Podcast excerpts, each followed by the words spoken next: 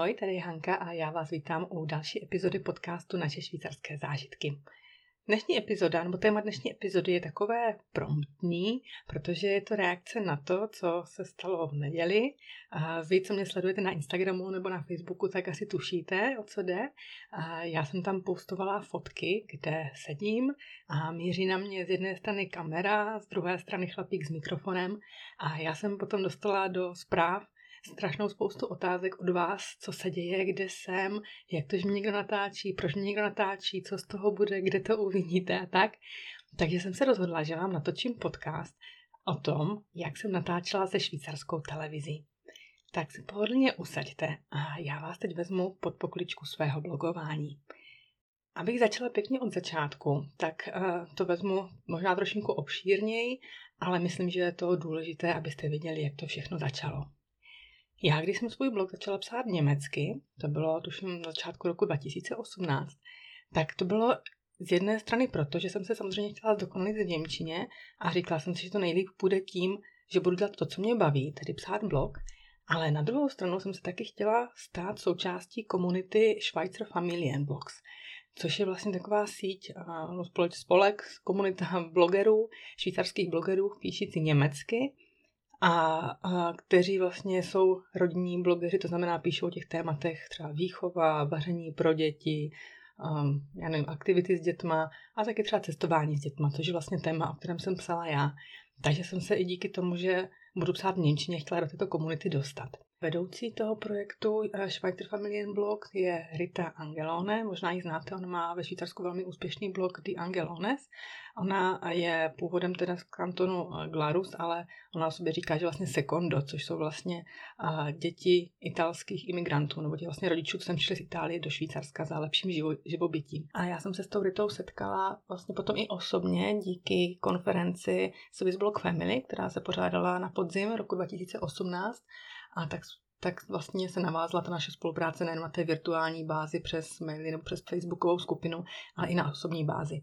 A byla jsem strašně moc ráda, strašně moc překvapená, že potom na jaře 2019, nebo možná to bylo nějak těsně po novém roce 2019, mi napsala, že každý rok organizují Ticino Turismo, to znamená s turistickou kanceláří kantonu Ticino, eh, blogerský víkend, kdy několik rodin eh, blogerů jede do Tyčína na víkend s cílem vlastně poznat tam ty různé aktivity, ty různé města a potom o tom napsat na blog.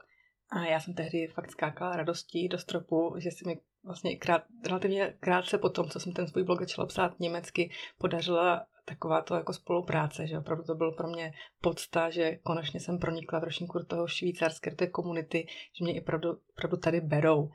No a tehdy to vlastně probíhalo tak, že teda jsme jeli čtyři rodiny vlakem z Curychu, cestu jsme měli zaplacenou a každý teda jsme vystupovali někde jinde a my jsme vystupovali ve vesničce Melide a tam jsme potom měli program na víkendy, jsme měli vandr a potom vlastně návštěvu eh, muzea Swiss Miniatur a návštěvu eh, akvaparku.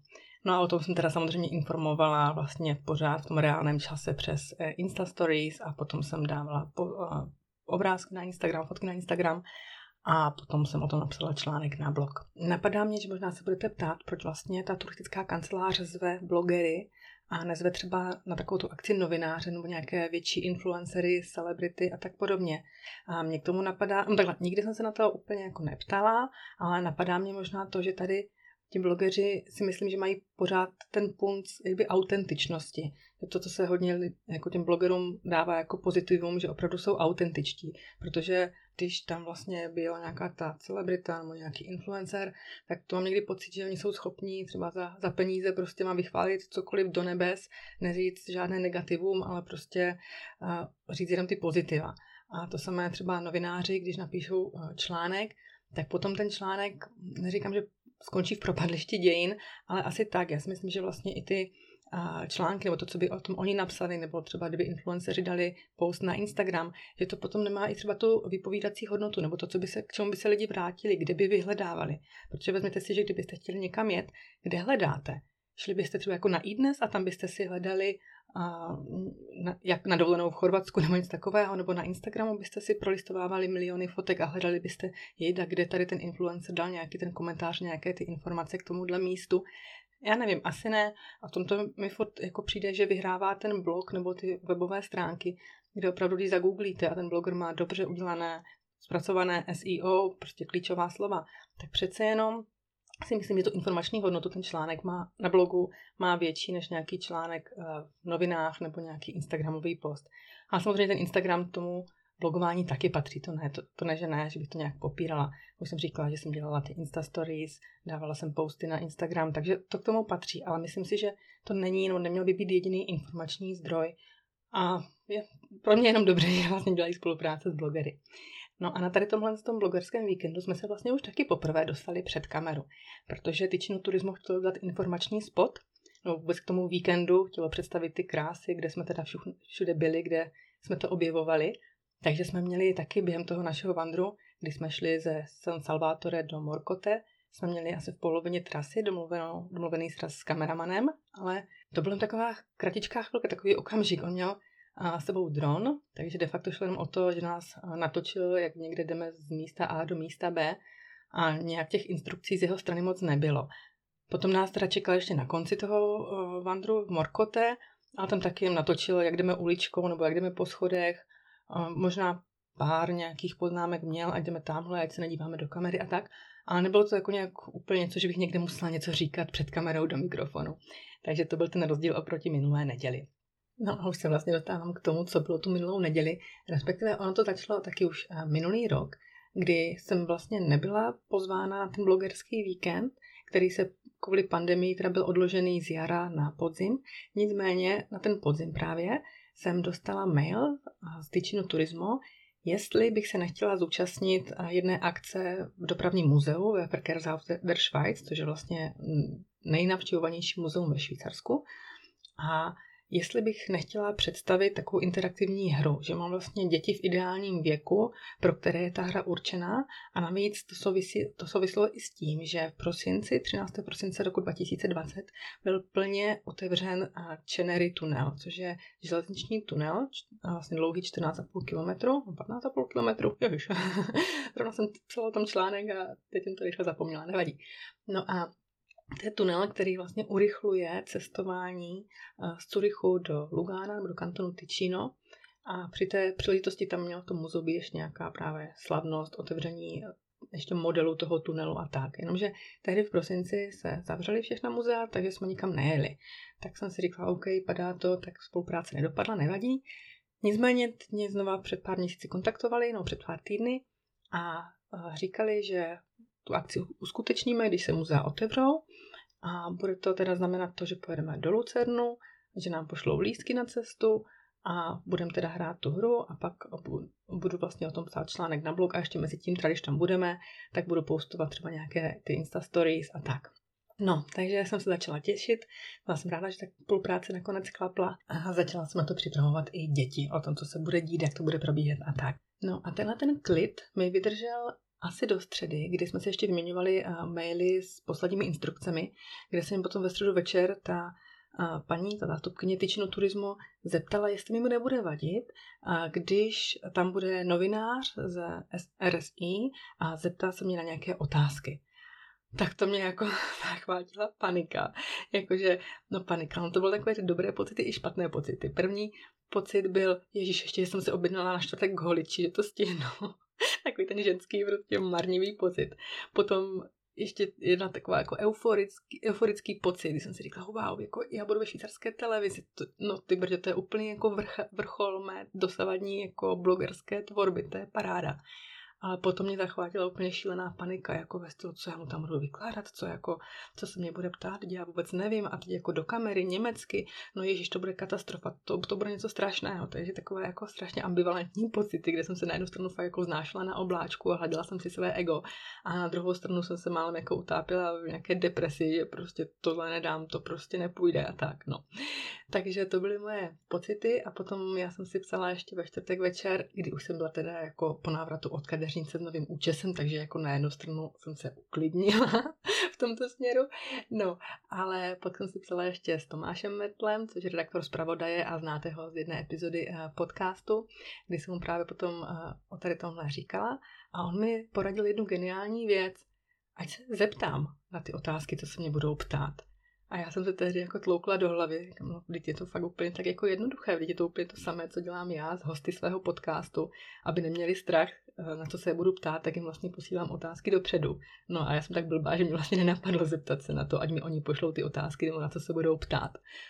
Tak to hnedka v pátek ráno jsem ještě psala té Manuele, jestli teda uh, ví, o čem třeba ta reportáž bude, jestli teda neví, nebo neví, neví, na co se mě bude ten reportér ptát. No a ona po mě chtěla moje telefonní číslo ještě.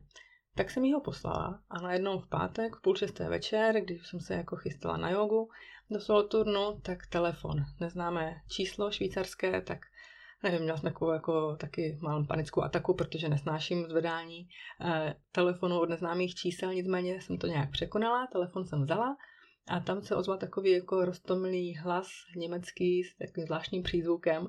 No a po představení mi teda bylo jasné, že je to ten reportér. A že se mě teda jako chce zeptat na tu spolupráci, nebo že se máme sejít v tu neděli a, a tak mu řeknu teda něco o sobě, co dělám a jak, co tam já mám dělat vlastně.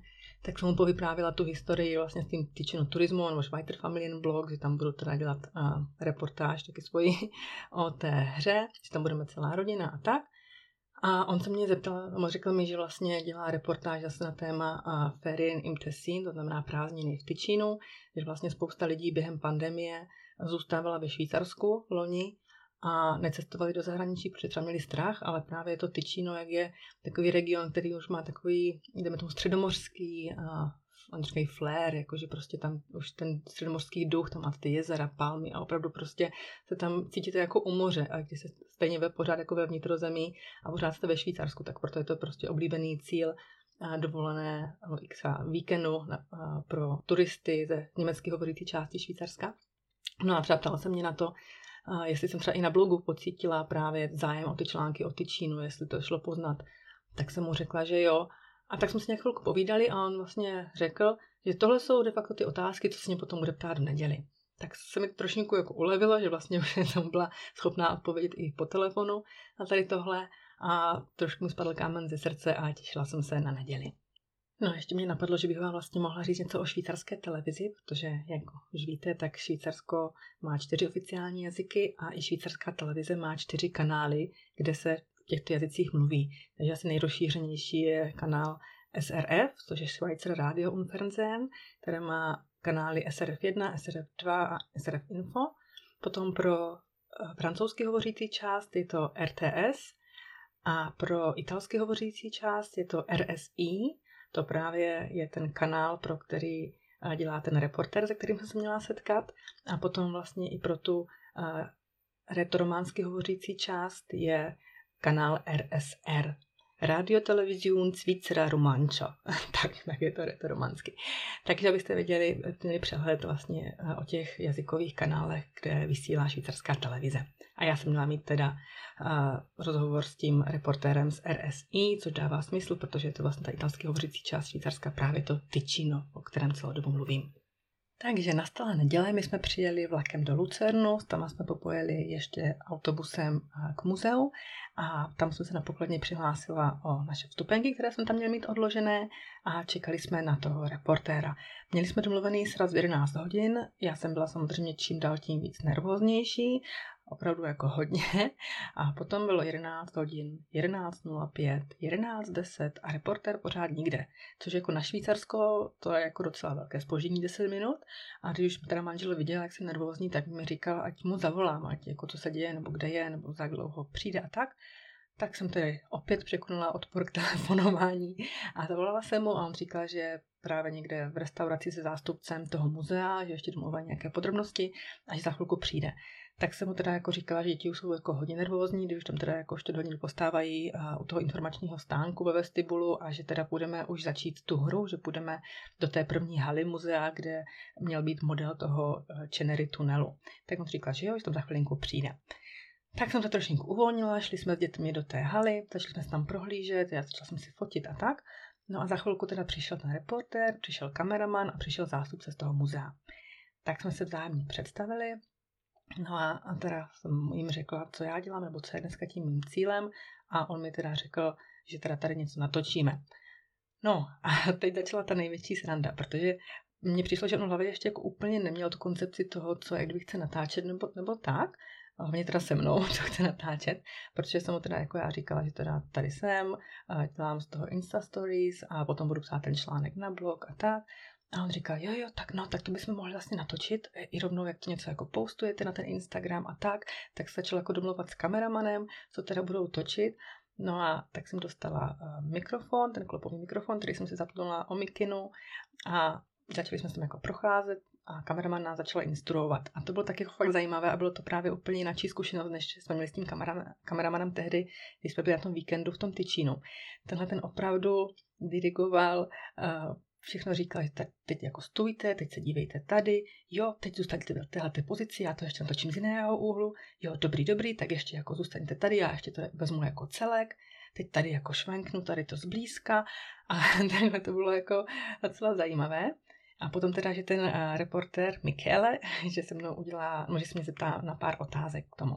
Takže jsem se připravila psychicky, sumírovala jsem si v hlavě tu odpověď, protože tím mým cílem nebo tím poslání, nebo jak to říct, mělo být právě informovat nejenom teda o té hře jako takové, ale i o tom právě, že ten Chenery tunel zkracuje tu vzdálenost mezi Curychem a Lugánem a tak.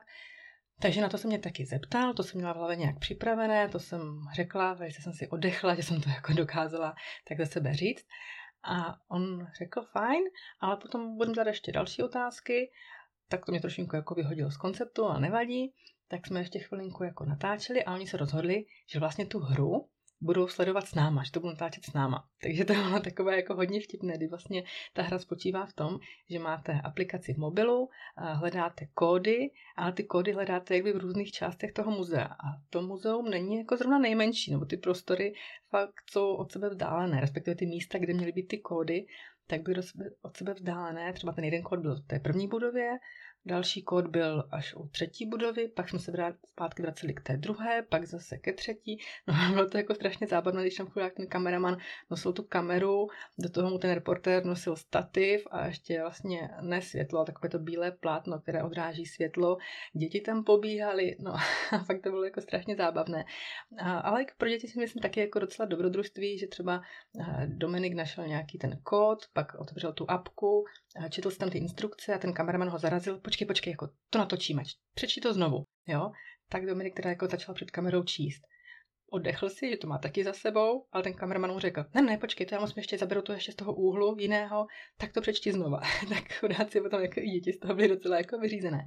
Ale jsem jako strašně ráda, že viděli tu práci, nebo jak to probíhá, že to, co vidí v televizi, eh, se stříhané třeba na pár minut, tak, takže to opravdu zatím je jako docela velký kus práce a ten kameraman musí natočit hromadu materiálu.